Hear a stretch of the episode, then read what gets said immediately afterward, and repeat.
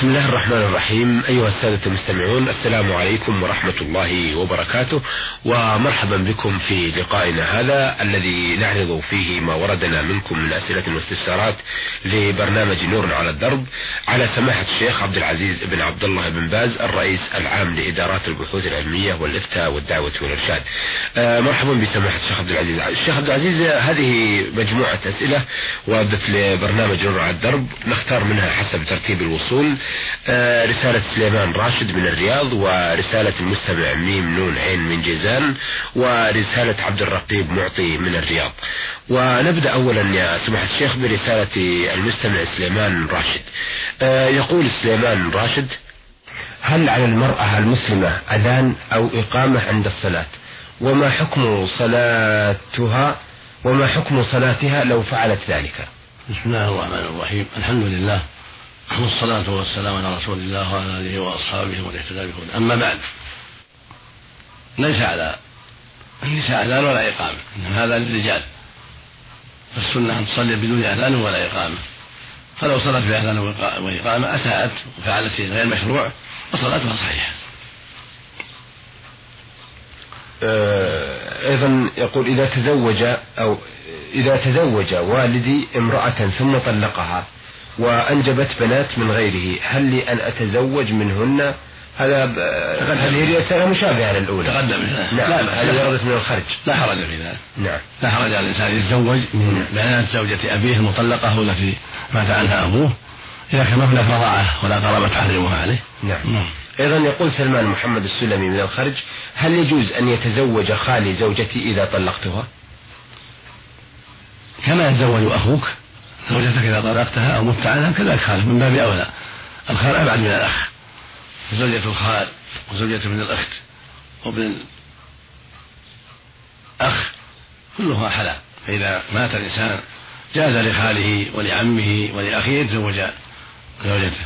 وهكذا إذا طلقها واعتدت جاز لخاله وعمه وأخيه يتزوجها. إذا هناك بينه وبينها ما يحرم من رضاع أو غيره. نعم, من جيزان بعث بهذه الرسالة ميم نون عين.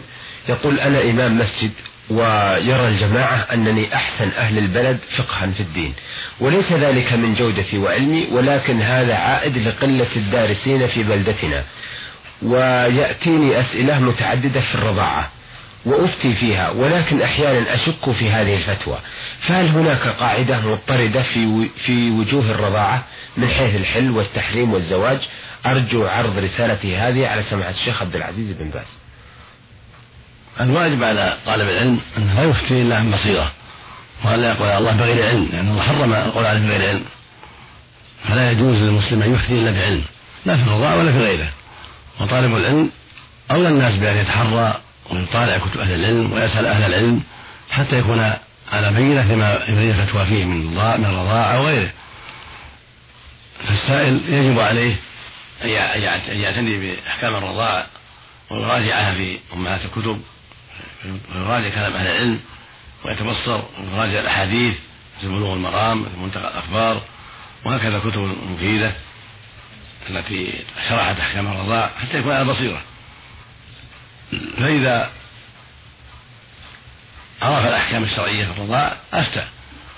والخلاصة في هذا أن الرضاع المحرم الذي تحصل به الحرمة لا بد فيه من أمرين.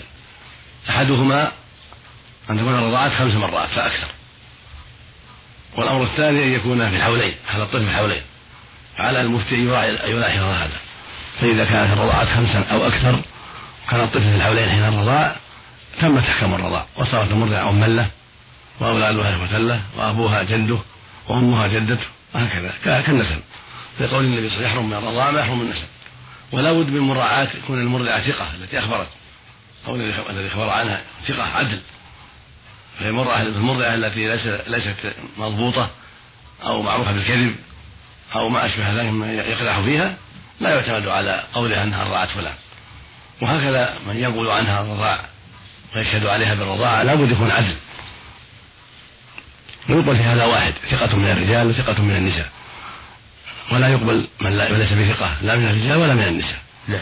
فإذا شهد الثقة أنها أرضعت الرجل خمس رضعات أو المرأة خمس رضاعات في الحولين اعتبرت هذه الرضاعة وصارت المرضعة أما للرضيع وصارت أمها وجداتها جدات له. وصار أولادها إخوة له صار زوجها أبا له وهكذا. نعم. نعم. فيجب على المفتي أن يلاحظ هذا. ثم الرضاعة لابد يعرفها الرضاعة كون هي مسك الثدي ويمص اللبن ثم يطلق هذه رضعة فإذا أمسك الطفل الثدي. وامتص اللبن وابتلع اللبن هذه واحدة. فإذا عاد أطلقه وعاد وامتص اللبن هذه ثانية. فإذا أطلقه وعاد هذه ثالثة وهكذا. حتى يكمل أربع خمس رضعات وإن كان في مجلس واحد وإن كان في ساعة واحدة. وهكذا لو كان في أيام أو في أوقات لا بأس. نعم. آه، الحاصل أنه لابد أن يهتم بالموضوع يعتني ولا يتساهل. لا من جهة الرضاعات ولا من جهة المرضعة. والشاهد الرضاع. والرضاعة مثل النسب. يحرم من الرضاعة ما يحرم من النسب. إذا ثبت. وإذا اشتبه عليه شيء لا يعجل في الفتوى. يؤجل. ولا يعجل حتى يتضح له الأمر. أو يتصل بأهل العلم يسألهم. أو يكتب إلى البعيد عنه يسألهم. حتى يكون على بينة وعلى بصيرة. وهذا من من الاحتياط الواجب ومن الورع الواجب. حتى لا يقول الله بغير علم. نعم نعم. آه طيب بالنسبة للرضاع آه يحرم من الرضاع ما يحرم من النسب لكن هل اللبن دائما للزوج والزوجة أو للزوج فقط؟ لا لهما جميعا. لهما جميعا. للفاحل وللزوجة. نعم. ولهذا إخوان الزوج أمام يكون للرضيع وأبوه جدا للرضيع وأولاده من زوجة أخرى إخوة للرضيع أيضا. من أبيه. فهو يتعلق بالفحل والأم. فأولاد المرضعة كلهم إخوة للرضيع من هذا الزوج ومن غيره. زوج سابق وزوج لاحق. وهكذا الزوج صاحب اللبن. أولاده من هذه المرأة المرضعة إخوة للرضيع وأولاده من غيرها كذلك. قبلها وبعدها إخوة للرضيع نعم, نعم. آه هذه رسالة من آه عبد الرقيب معطي الرياض. يقول ما حكم السلام على اليسار بعد انتهاء الصلاة؟ وما حكم الانفتال على اليسار أيضا؟ الجمهور على أن الواجب تسليمة واحدة يسلمها عن يمينه والأصح أنه لا بد من تسليمتين وإن كان خلافا الجمهور لأن الرسول صلى الله عليه وسلم كان يسلم تسليمتين ويقول صلوا كما رأيته يصلي فالواجب أن يسلم الإمام وهكذا المأموم وهكذا المنفرد تسليمتين. والأفضل عن يمينه وشماله يلتفت عن يمينه ويقول السلام عليكم ورحمة الله وعن يساره كذلك. هذا هو المشروع وهو, واجب في أصح قول العلماء يعني تسليمتين. أما كونه يلتفت عن يمينه وشماله مستحب وهو أفضل. وأما الانصراف بعد السلام عن يمينه وشماله فلا حرج. النبي صلى الله عليه وسلم ينصرف عن يمينه وعن شماله كل هذا ثابت. إن انصرف عن يمينه فلا بأس أو عن شماله فلا بأس. نعم. قد ثبت عن الرسول أنه كان ربما انصرف عن يمينه ربما انصرف عن شماله مما كان عليه الصلاة والسلام. نعم. لكن لو بدأ بالسلام على شماله هل في ذلك شيء؟ يصح. لكن خالف السنة. خالف السنة. لأن لا يؤخذ على ذلك. لا يصح. نعم. لكن خالف السنة. نعم. لأن الفات مستحب وليس بواجب. نعم. السؤال هذا مسألة قد يعني تخفى على بعض الناس. نعم. وهي مسألة الإمام إذا سلم من الصلاة السنة أن ينصرف المأمومين ويعطيهم وجهه ولا يطول بقاءهم مستقبل القبلة لأنه إنما استدبرهم من أجل حاجة الصلاة. نعم. فإذا فرغ منها زالت الحاجة. فشرع له أن يستقبلهم ويجعل وجهه إلى وجوههم. هذا هو الأدب الشرعي. لكن بعدما يستغفر ثلاثا بعدما يقول اللهم أنت السلام ومنك السلام تبارك يا ذا الجلال بعد هذا ينصرف إليهم ويعطيهم وجهه. نعم. يقابلهم. لا يكون يمينا ولا شمالا بل يقابلهم مقابلة كفعل النبي صلى الله عليه وسلم. ولكن يكون بعد أن يقول أستغفر الله ثلاثة اللهم أنت السلام ومنك السلام تباركت يا ذا الجلال يقوله الإمام ثم ينصرف إلى المأمومين. نعم. ويعطيهم وجهه مستويا. نعم. إن شاء صرف عن يمينه وإن شاء صرف عن شماله نعم. لكن يقابلهم مقابلة. نعم.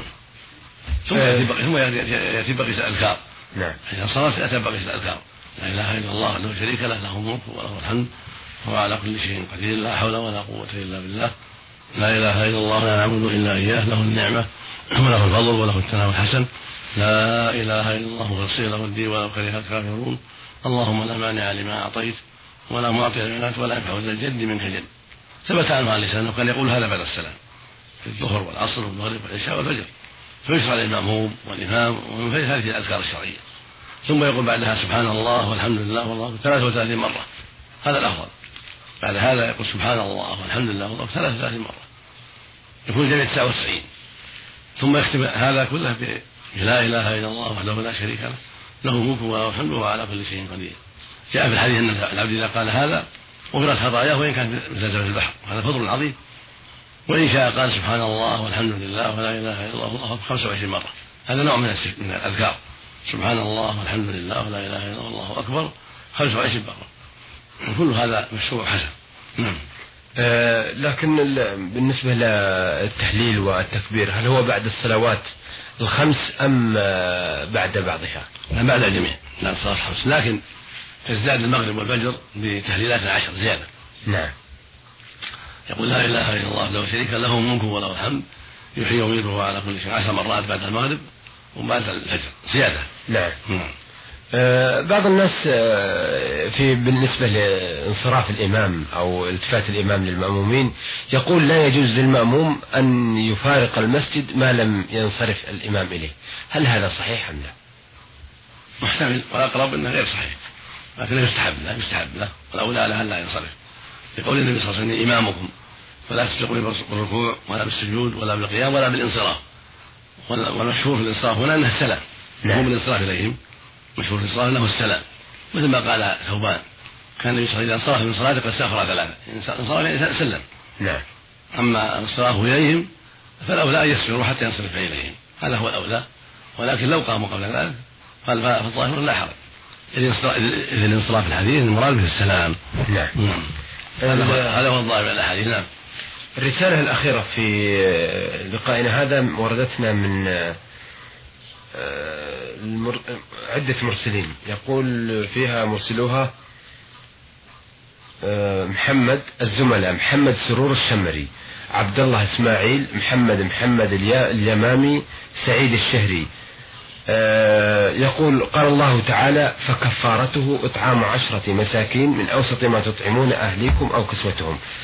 أولا يقول ما المقصود بالإطعام؟ هل يكفي العيش أو الخبز أم أنه لا بد أن أعطي الفقير ملح ودهن والحمر وصلصة وبهارات وبصل إلى آخره؟ أو أعمل غدا وأعزم الفقراء عليه؟ أو أعطيه المساكين جاهزا في منازلهم؟ آه، وما كيفية الكسوة؟ هل هي ثوب فقط أم ثوب وغترة وطاقية وهاف وفنين إلى آخره؟ أفتونا جزاكم الله خير. أه وأنيروا لنا الطريق فنحن في حيرة من أمرنا. الإطعام أوضح العلماء وأهل التفسير معناه وأنه يشمل ما ذكره السائل يشمل أن يعطيهم طعاما هنيئا يصنعه الفقير في بيته يعطيهم مثلا نصف طعام من من الأرز من الحنطة من الشعير يتصرف فيه الفقير.